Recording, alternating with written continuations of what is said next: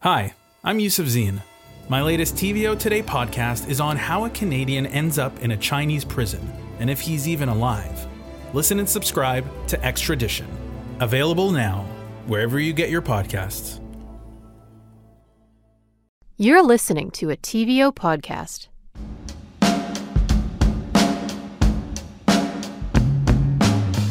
Welcome to On Docs, a podcast about documentaries and the stories they tell. I'm Colin Ellis. And I'm Nam Kiwanuka. Hey, Colin, so how are you holding up? I'm doing well. Uh, my cat is uh, trying to take over your co-hosting gig, but uh, I've told him I've told him many times no, he's not ready for prime time just yet. But uh, yeah, that's me. How about you? Uh, I'm okay. I'm holding up. Um, looking forward to the warm weather and my birthday month, which is in May. So I'll send you a list of things that I would love to get for my birthday. I'm kidding. Right, you don't have to I'll get me I'll- anything. I'll get right on that. so, what documentary are we talking about today? Well, we're going to be looking at a short doc called What Are You, which explores the experiences of 11 mixed race Canadians. One of my grandparents told one of my parents, don't have kids because your kids are going to look like aliens. I've never felt that I could say that I am black. However, that is completely different from what people perceive me as or describe me as. In the span of one day and like a 20 minute drive, I could go from being seen as white to be seen as black. Has anyone ever asked you that question, What are you? Uh, so many times. And when I'm feeling cheeky, I say, I'm human. But other times, um, when I'm trying to understand where they're coming from, I ask, What do you mean? Um, do you want to hear a story of how I once made a small child cry? Nam, are you scaring children again? I know. That's my other job. Um, no. Uh, a few years ago, I was in Uganda and I was working with an aid agency and I was filming uh, for them. So we went into a village outside of Kampala, maybe four hours. And when we approached this family's home, um, they were in front of the house. And then this little girl looked at me and then she started yelling Muzungu Muzungu. Muzungu means white person in Swahili. And uh, she cried and then ended up running back into the house. I was the whitest person she had ever seen. And in that moment, you know, I was kind of heartbroken because I'm from Uganda. And so I was saying, you know, my name is Namugeni. And, you know, but it, it was interesting how on the other side, you know, um, how, you know, there are people who are very much afraid of uh, people with fair skin. Well, you know, that question of what are you, you know, it, it comes up in this film, and obviously it's the name of the doc we're going to be talking about. And it's from director Richard Pierre. And uh, we have him on with a woman in the film named Gina Marie, who is also the founder of Mixed in the Six, which is a group that brings together mixed race people. So let's go hear that conversation. Well, Richard and Gina, thank you so much for joining me today on On Docs. Thanks for having us. Thanks for having us. Well, I guess we should probably all kind of identify ourselves. I mean, we're all mixed race people, but maybe we could uh, just talk about uh, our, our own backgrounds. Maybe, Richard, if you want to start us off. sure. Uh, I don't know. What, what's my background? Uh, my mom's from Trinidad. My dad's from Canada. So if you go into the whole racial thing, uh, I'm part black, part white. And according to a DNA test I took as part of this film process, uh, part indigenous South American. So still trying to figure out that part of the ancestry. So I have to do some researching. What about you, Gina? Yeah, so I am mixed Filipino Canadian. My mom is from the Philippines, from uh, northern Luzon.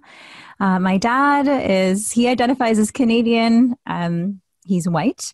He is adopted uh, by uh, my grandparents who say that they're Scottish, although oh, the Ode's last name, which is my last name, uh, is English. So I'm not sure if they really know.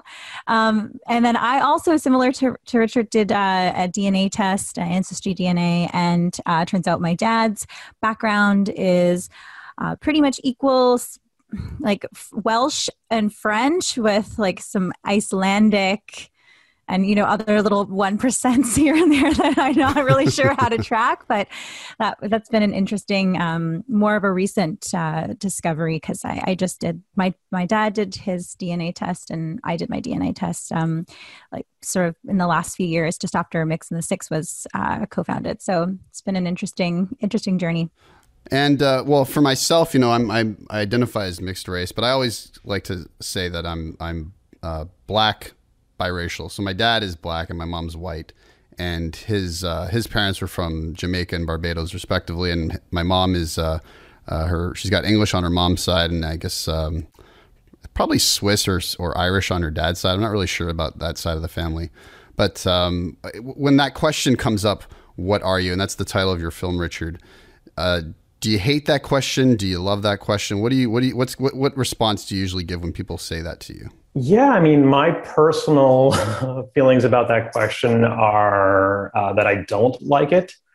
Uh, it just, I don't know, it fills me with dread and anxiety when people ask that question because a lot of the time when it's asked, it's like a complete stranger. And oftentimes it's like the first question they ask you, and they're not really interested in having a conversation with you so much as like satisfying their curiosity. So, yeah, I don't I don't like that question in, in general. However, when a mixed person asks that question of me, I have a different reaction. And I think that's because I tend to think it's coming from a different place. It's it's coming from I'm trying to understand that you are like me and I just want to know if I'm right.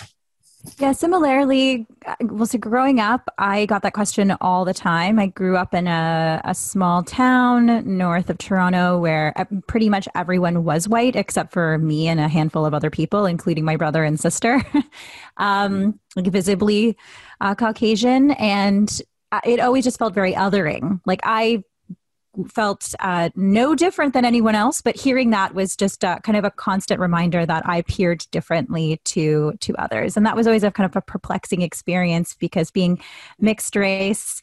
Um, identity is something that's quite confusing from the early stages, and so when you're constantly asked a question that um, sort of is puts you in a distance from everyone else, like "What are you? Where are you from?" Uh, it's it, you know, it was it was little disheartening. I got used to it over the years. Now, when people ask me that, I, I do kind of feel like it's an opportunity to have a conversation about, well, I'm a human being. and, um, but I think what you're asking is what's my, you know, heritage and ethnic background. And then I'll kind of get into it. Um, and similar to what I shared in the, the film, um, what are you? I, I think depending on the rapport that I have with someone or the the the vibe if it's sort of genuine curiosity or if it's like an, an interrogative investigative question like i need to know what you are and where you're from because i you know I, they almost some people have a bit of a and they take like an investigative journalism must know kind of answer like uh, vibe. Um, i might just kind of stop it there. So it's it depends. Um, and i think when i'm in mixed race spaces oftentimes where a lot of folks and myself included are are asking like what's your mix? Like what about you? Like it, it definitely has a different uh, a different uh, energy. So yeah. Yeah yeah i have a complicated relationship with that question as well because i think you know like you said it, it, when it's when it's asked by someone who's mixed race or you know it, like especially when it's like a stranger it, it kind of can come off as a little jarring. But when it's someone who's i guess of a similar background as you you can sort of understand where they're coming from. When I've when I've been asked that question, it was usually um, uh, when I was probably in high school and, and, and in my college years because I had a, a, much bigger afro back then, and I was a little more visibly, I guess, racially ambiguous. And then when I turned 28, 29, around that age, my hair started to fall, lose my I started to lose my hair a little bit. So I was no longer uh, as uh, racially ambiguous because I decided to shave my head, and I looked like just like any other uh, bald white guy.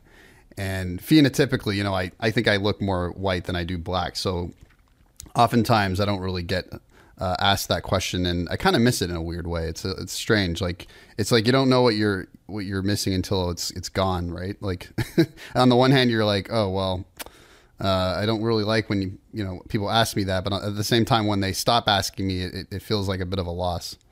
Well, I guess uh, Richard, we should ask you about your your film because uh, what are you? I, I, remember I think you and I talked about it when we first met a few years ago, and uh, this is your I think your first doc.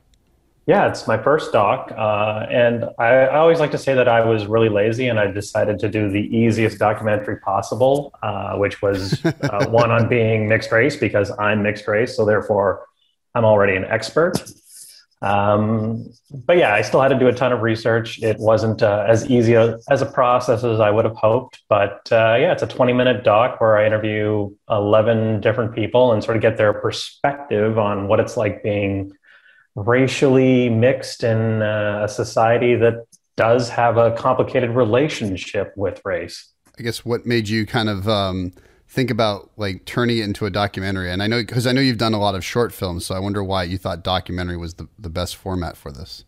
Yeah, I mean, I've always wanted to make a documentary. Like for years, I've come up with a bunch of different ideas, and I was I always just sort of struggled with the idea that if you start a documentary, how do you know when you get to the end? Uh, I, I, feel like it could be like something you spend your lifetime working on. Um, so again, I, I, went to sort of the mixed race identity thing, and I, I thought I could tell a you know cohesive short story um, that would appeal to audiences. Um, I think the real if there, if there was a moment in time that really inspired it, I watched uh, a great documentary at TIFF. I think 2017 maybe. Uh, it was i'm not your negro uh, that came out and i was just like floored. That documentary really hit me.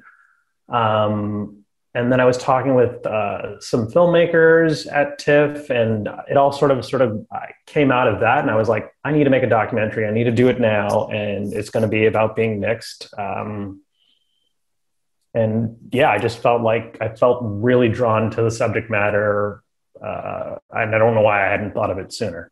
Well, Gina, you're in the film, and I wonder. I'm curious to know why you decided to take part in it. I mean, it, it, you, you know when the, the universe and the stars align and something comes to you and you're like i have to do this i mean I, I, I, could that was really that was really it i um I, you know i have a a bit of a, a story and please correct me if i'm wrong but i do remember introducing the two of you at a Mixed in the Six event like a number of years ago. Is this? You did, yes. Yeah, so this is very cool. This is all coming full circle. Well, so Richard, Richard, I remember meeting you there, and when you said, I'm going to make this documentary, I'm determined no matter, you know, what I do. And I remember saying to myself, of course you have to get behind this. And when uh, i had the opportunity to put in my story there was a part of me that thought mm, maybe i should maybe i don't have a story to tell. Maybe i've already maybe i've already done all these things in the mixed community by running events and um, there's there's not much there. And then i realized that that was also a part of this um, pattern of like hiding myself you know and kind of a, a pattern of of coping to just kind of blend in and just be happy and and not actually say anything about what was really under the surface about my own identity and my my own um, evolution as a mixed race person. So I, I, felt this was something that was calling to me, and I, you know, it was just an incredible experience to be a part of the film. And I'm really thankful for for Richard for giving me that opportunity because um, when I've heard feedback from folks who have seen the film, even people in my own family, they were like, "I didn't." I didn't know that you felt that way. so, oh, so it came as a surprise. Yeah, yeah. I had a, I had um, a cousin on my dad's side reach out to me because he saw the film on t- on TVO and and uh, he shared what he you know what he got from um, watching the film and seeing my perspective and uh, really appreciating how you know someone in in his own family might not have felt um, fully accepted or fully seen and that was something that uh, really moved him. So you know you never know who you're going to help by sharing your story even if you don't think your story is that important but it was important so well, that was really. Yeah, I think we all have interesting stories to to share when it comes to a mixed identity. Like, there's just it's such a I think undermined topic. Like, people haven't explored it enough yet. So, well, I I want to ask you about this uh, opening scene where this uh, young woman who's mixed race says that her parents were told that if I think they were told by their the, the grandparents. One of my uh, grandparents told one of my parents, don't have kids because your kids are going to look like aliens. And that just seems like such a cruel thing to say to somebody especially someone you love, you know, who's thinking about having children. And I wonder what you two think of just the ways that mixed race children evoke such strong emotions. Maybe Richard, you could start us off. Yeah, I mean, uh, I, I, think that's an interesting subject that a, a, lot of families sort of struggle with because, I mean, there's a lot of racism in our culture, and it's just I don't know, like even just watching that Meghan Markle interview where we're talking. I mean, we have to talk about that. I mean, yeah, we're talking yeah, about like the, right. we don't want your kid to be brown, basically, because that's not good for our family. Um, yeah, it's it's weird. I mean, my own grandmother was on my my father's side was definitely a, a, a racist person. I think you know. I wanted to ask Gina though. I mean, because you mentioned you had a cousin who didn't know uh, you had this kind of experience mm-hmm. growing up. Um, so and that came as a surprise to them. Uh, I'm wondering, you know, just uh, you know, growing up though. I mean, what was it kind of like for you? You know, half Filipino, half white. Like, what was sort of like, I guess, your experience like? Uh, well, I definitely can uh, share that a common experience for for a lot of mixed people, which I think you've you've highlighted, Colin, too, is that how we present to people in our life changes as we move uh, forward throughout the lifespan. So, growing up, I appeared very Asian to people, so I was treated as such. And then as I got older, I sort of became looking more. Uh, people think I look more Spanish or Latina, and people would respond to me differently in that way. And then now I, I, I hear from people that they think I'm like white, which is very interesting. So, um, that's just something I want to highlight. That growing up, it was a lot more, I was a lot more identifiable as uh, like different from other people. And that was very uh, struggle for me in school because I was made fun of for this. Um, in my own family, I didn't experience much sort of microaggressions on either side, just that I kind of felt different because I appeared to look different than everyone else, especially on my uh, the white side of my family. But nobody ever talked about it. we never, we didn't like it wasn't something that was brought up, which I, I always kind of wonder if it's was this a good or bad thing. Um, and I think being feeling like I was an other especially as a child and, and in school and having experiences of you know sort of microaggressions and sort of the subtle racism that kind of bleed through small towns um, we i didn't have a conversation about my about you know racism or race with my family until this past year uh, thanks to the film actually. Uh, my my parents watched it when it was streaming in canada for the first time. And I think that's something to highlight. I know we were kind of talking about like mixed race children and, and babies, but I think like, you know, babies all grow up to be adults. and, and I'm, you know, 35 years old and I just had a conversation about my dad with my dad about, you know, why didn't we talk about race in our family? Because it was something that affected me. Um, and my dad was said he's like you know i'm i'm sorry i had it, when I look at you, I just saw myself. I just saw you were my daughter. He didn't see me as anything else differently or, or that I was an other to him or other to others. And so interesting because I think now we have Meghan Markle, who is a mixed race woman, um, married to, you know, arguably one of the more famous people on the planet uh, Prince Harry having these like very, very real conversations about what happens in families like all over the world, and uh, especially here in North America, where mixed race uh, families. Uh, you know, have been popping up for for a little while now, and uh, making it a topic of discussion um, and I'll just add one more thing uh, because of Mix the Six, I've seen some conversations uh, come up online and through folks that are part of the community that have been pretty affected and even triggered by the conversation between Oprah, Prince Harry, and, and Meghan Markle that they also recall or remember hearing uh, comments being made of their own family members about the color of their skin when they were children. You know, worries that parents or grandparents or, you know, aunts and uncles were worried that they were going to come out darker or how they were going to come out or, or otherwise. So it's it's really interesting to see these conversations coming forward, you know, you know, thanks to uh, Meghan Markle and thanks to, to Richard's film. So it's funny too. Like I never, I mean, I have an interesting relationship with my father, but we did not talk about me being mixed and like sort of how that affected me growing up until the film was done. Like, I'm so I just really weird relationship, but I we don't really have like deep conversations right off the bat. But the only reason he actually I think brought up the film was I think I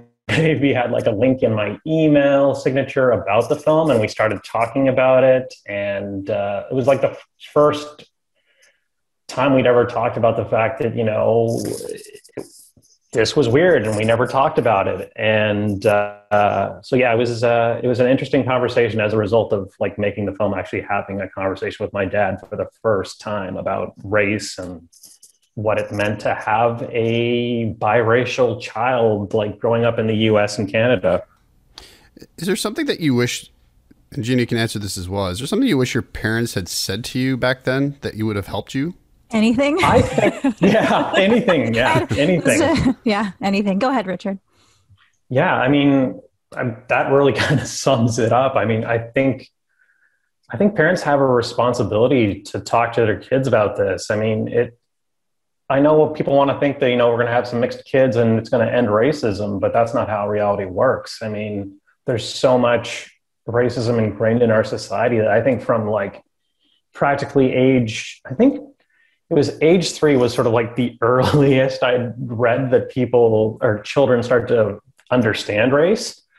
So yeah, I hmm. think those conversations need to happen almost immediately, and the conversations need to happen with extended family members. Like, you really need to start talking about race probably even before the kid's born because you don't want to have these comments about you know how brown will the baby look or whatever it might be. Uh, but yeah, having at least one conversation probably would have been nice. Yeah, and and I, I want to just also highlight. I think my parents are. I love you guys. if you're listening. you did a great job. Um, they they only were working with what they knew um, and i don't think my parents had the the lexicon and the the information to talk about race with me. Um, so really anything would have been great. Uh, like instead of, you know, sticks and stones may break your bones, but names will never hurt you.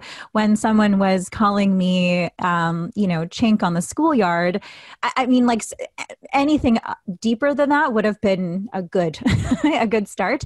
I, I, I think now, and I, I've got this from, I've learned this from doing the you know multiracial mixed race community work is there there's so many more resources and books out there around parenting and how to have conversations with uh, children about race which is really beautiful and heartening because that's what we that's what we really need. And and race isn't um, you know it's a social construct but it doesn't mean it doesn't affect our lives and it's still affecting our lives. It's racism is still alive and well and it's an important thing to not brush under the rug. So i'm you know my parents did the best that they could um, the apology from my dad was really something I cried, I think, like two weeks later of joy. like in the moment, I was like, uh huh, thanks, dad. Thank you. And then, like, two weeks later, I processed it in real time on an interview on the podcast. um, but but you know they they did the best they can, and now parents of of mixed race children um, you know have a lot more tools so i think for anyone's listen whoever anyone who is listening out there to to really seek those out and um, watch the film, um, you know, listen to podcasts. There's lots of information out there to, to support people in having those conversations with their children. Yeah, I sort of, I can sort of relate because I, I don't feel like I, I recall there being a lot of uh, books and uh, certainly no pop culture that you know represented their mixed race experience. The closest I could think of was Lawrence Hill's book Blackberry Sweet Juice, which came out I think when I was in college and that was the first I, time I'd actually read a book that was about being specifically black, like black, half black, half white, because that's what Larry Larry Hill's background is. And um, I don't know if I would have how my experience would have changed if I had more explicit conversations around with race with my parents. I think we talked about it, but I don't. For some reason, it, I'm blanking on it. What those discussions were about. Um, and like I said, you know, I, I, my experience like was probably a little different from you too, in the sense that I didn't really get a lot of racial slurs thrown my way. Uh, I was pretty lucky in that regard. I got mulatto once, I got half breed once, but it was kind of like said in ignorance, not out of like maliciousness. And I don't know. I, I, I think I think one thing I always sort of struggled with was because I'm I'm black, but I don't look visibly black. I never experienced the kind of racism that I think a lot of black folks face. And when I was in spaces that were all white, and I was having an argument with someone about race, it was hard for me to like draw upon my own experience in those in those conversations, right? Because someone I, I would talk to someone who'd just be like, "Well, race, you know, like what does it matter? Like we're all the same." and I would have a really hard time, like struggle like articulating why it is this person was wrong, and I couldn't really use my own experience. I'd never really experienced racism. I don't know if Richard you can relate or, or Gina, but that was something that I definitely remember having um, a hard time with. Yeah, I mean, I, I, feel like for me, I have sort of had racially charged incidents growing up, so uh, I am, I, I, guess, well armed for those conversations. Um, but yeah, I mean, it's weird when you don't necessarily present as because I'm fairly light, I can pass, I think, a lot of times for Spanish as opposed to black. So it depends on, like, you know, if I have my afro or if I have my longer hair, then I think it's more clear that I'm uh, part black. But I'm always, I always feel well armed from uh, my experiences to have the conversation, even if that person might deny my existence for what it is, if that makes sense. Yeah, I think, you know, like, I the other thing too is I also felt in certain circumstances like because again because I don't present as black, I would often feel like I guess I maybe I didn't have a full appreciation of the black experience to some extent. And even things like, you know, when the N word gets dropped in a rap song, and I used to love hip hop. Should I say it or should I just not say it? Like I would always have that those those mental gymnastics going through my head at the time. Um, it, now it's kind of like you know I've just accepted it, and when someone's like, "Well, you don't look black," I, I kind of grit my teeth and be like, "All right." um, but nor- normally I'm just you know, normally I'm just kind of like like you know I, I don't hide it. I always kind of tell people, especially when I'm first meeting them and getting to know them. You know, I always mention that uh, I'm biracial, and it's never something I've ever felt like I've had to hide, and certainly wouldn't. Um, so I don't know. If, I may, I growing up, I I definitely, like I had described earlier in the interview, I, I re- experienced a lot of that sort of tense, tense microaggressions, walking into rooms, feeling like, you know, at any point someone could say something, and most often that they did. Although I, you know, growing up, I, that definitely, um, you know, reduced. And I, I, I, and I can't speak to the black experience or the mixed black experience um, whatsoever. But I, I you know, I want to say that it's been a really beautiful journey listening to the stories of mixed black folks on the podcast, really understanding how um, or getting a, a sort of a, a, glimpse of of what that's like for people because um, you, we just don't you know we just don't know. I think for for me growing up, I, I thought I was like a victim of racism, and then I was like, oh no, it hasn't happened to me at all.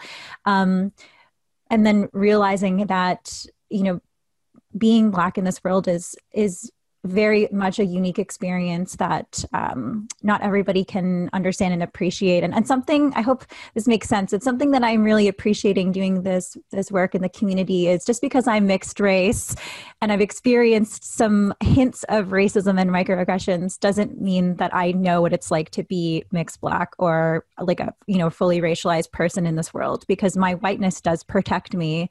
And even my you know, being Filipino and Asian, you know, if we want to lump myself into the model, model minority uh, ish, you know, protects me as well. And so uh, this is a part of it's funny there's the mental gymnastics of how to respond to questions like what are you but then there's also this mental gymnastics like internally of being like hmm what is my identity and how does that how can understanding my identity and how i show up in in spaces help myself be a better human and appreciate the the struggles of other people who are racialized um, and from you know other bipoc communities because that's i think where we're headed as a society is we all are affected by race and we all should be thinking about how we can be more sensitive to uh, each other's experiences and um, curious about making changes in the way that we ask questions, the way that we um, uh, treat other people. and I feel like I'm kind of going on a bit of like a philosophy tangent, but that's okay. We, are we're cool with the, we're cool with philosophy. Yeah, here. like it, I think it's just kind of highlighting that this is the, the multiracial experience is a unique one, and I think it's you know being multiracial doesn't mean we are going to solve racism, but we are we can be a part of making things better if we if we want to because we can kind of take our experiences and be like okay. I, I, think this is a kind of a good opportunity to pivot to what you do with uh, mixed in the six gina because uh, you know this was a event you co-founded a, a few years ago and uh, i went to um, probably the second party you guys threw.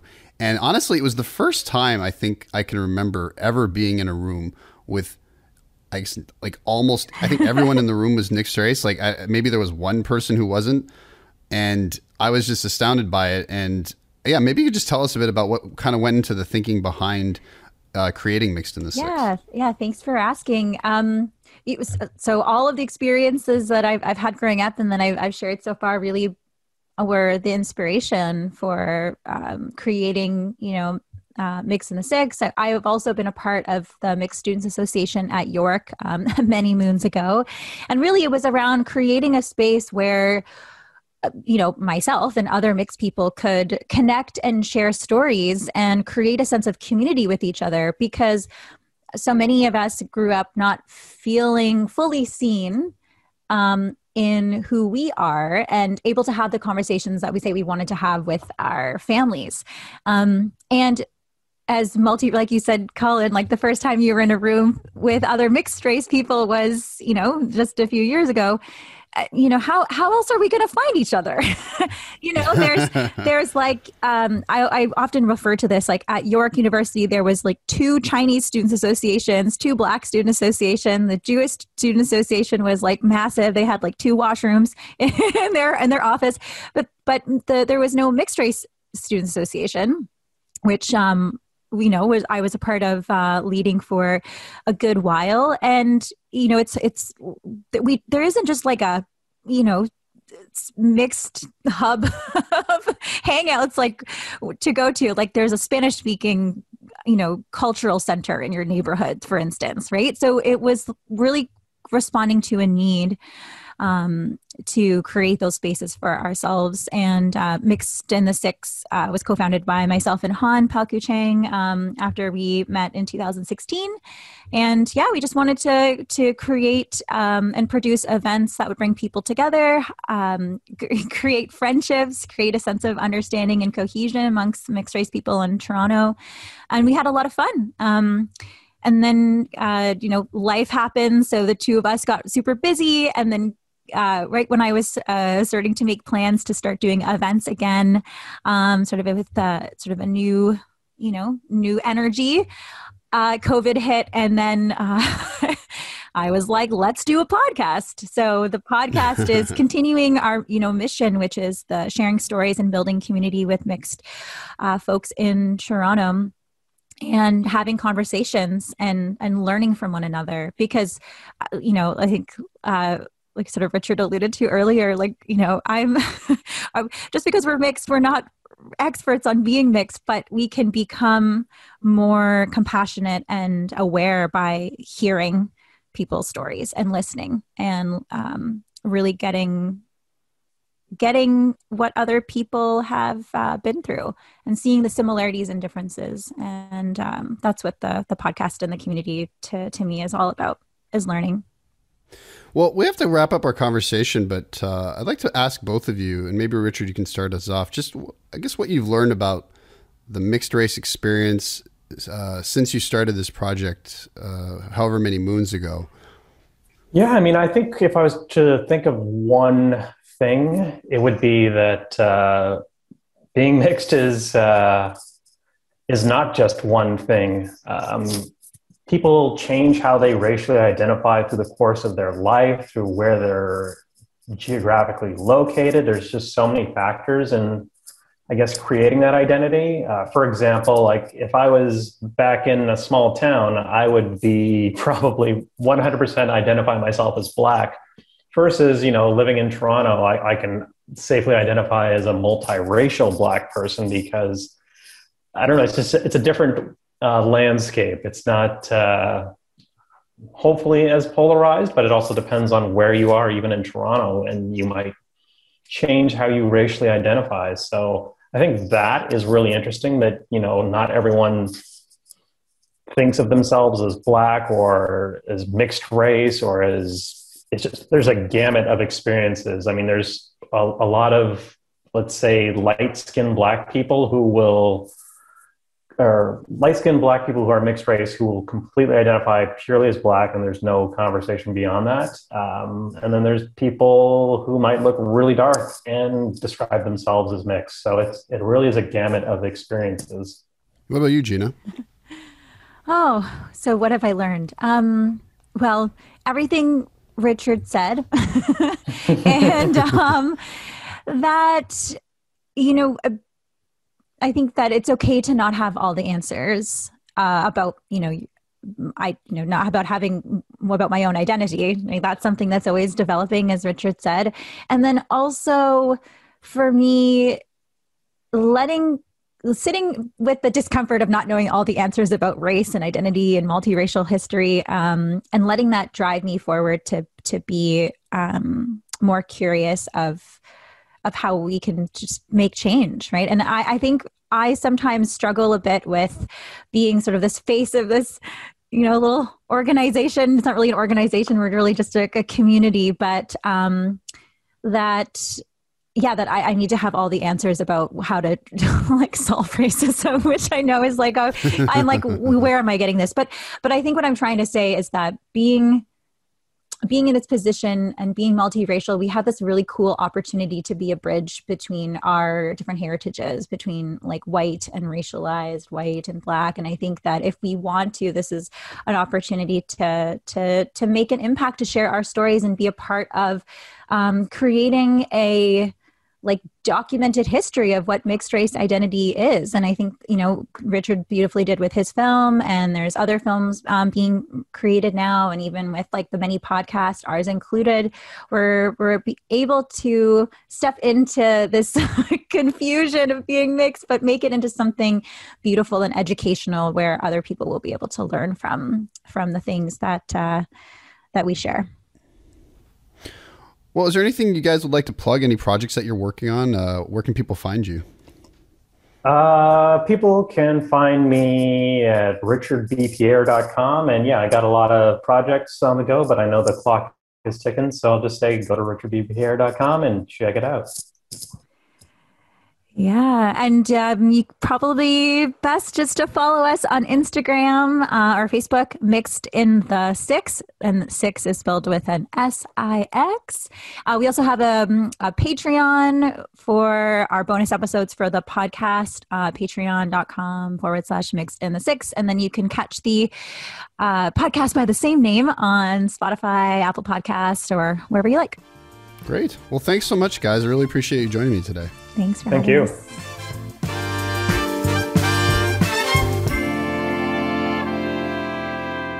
That was Richard Pierre, director of What Are You, and Gina Marie, the founder of Mixed in the Six. You know, something we talked about was that Oprah interview with Meghan Markle and Prince Harry about a month ago.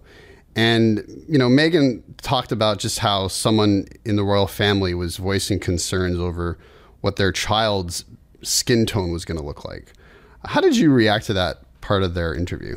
I wasn't surprised, but I mean, it says something that you're concerned about the color of the child instead of is the child going to be healthy? Is the mother going to be healthy?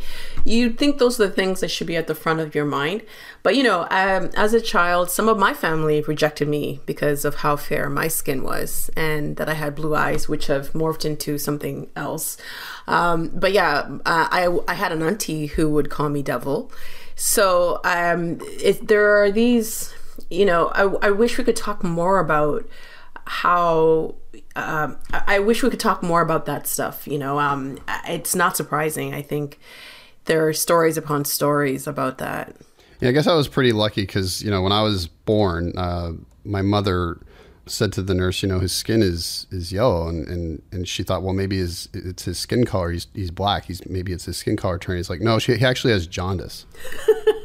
Sorry and she was like, "No, no, no, he's mixed. He, it's his, it's just his skin." To-. No, he's like, "No, it's it's jaundice." You're right, fine, and it's a lear- and it's a lear- I guess it's like a learning curve, right? Because Yeah, yeah, yeah. again, you know, uh, I've had people ask me, "Where did you get your eyes from?" I'm like, I don't know.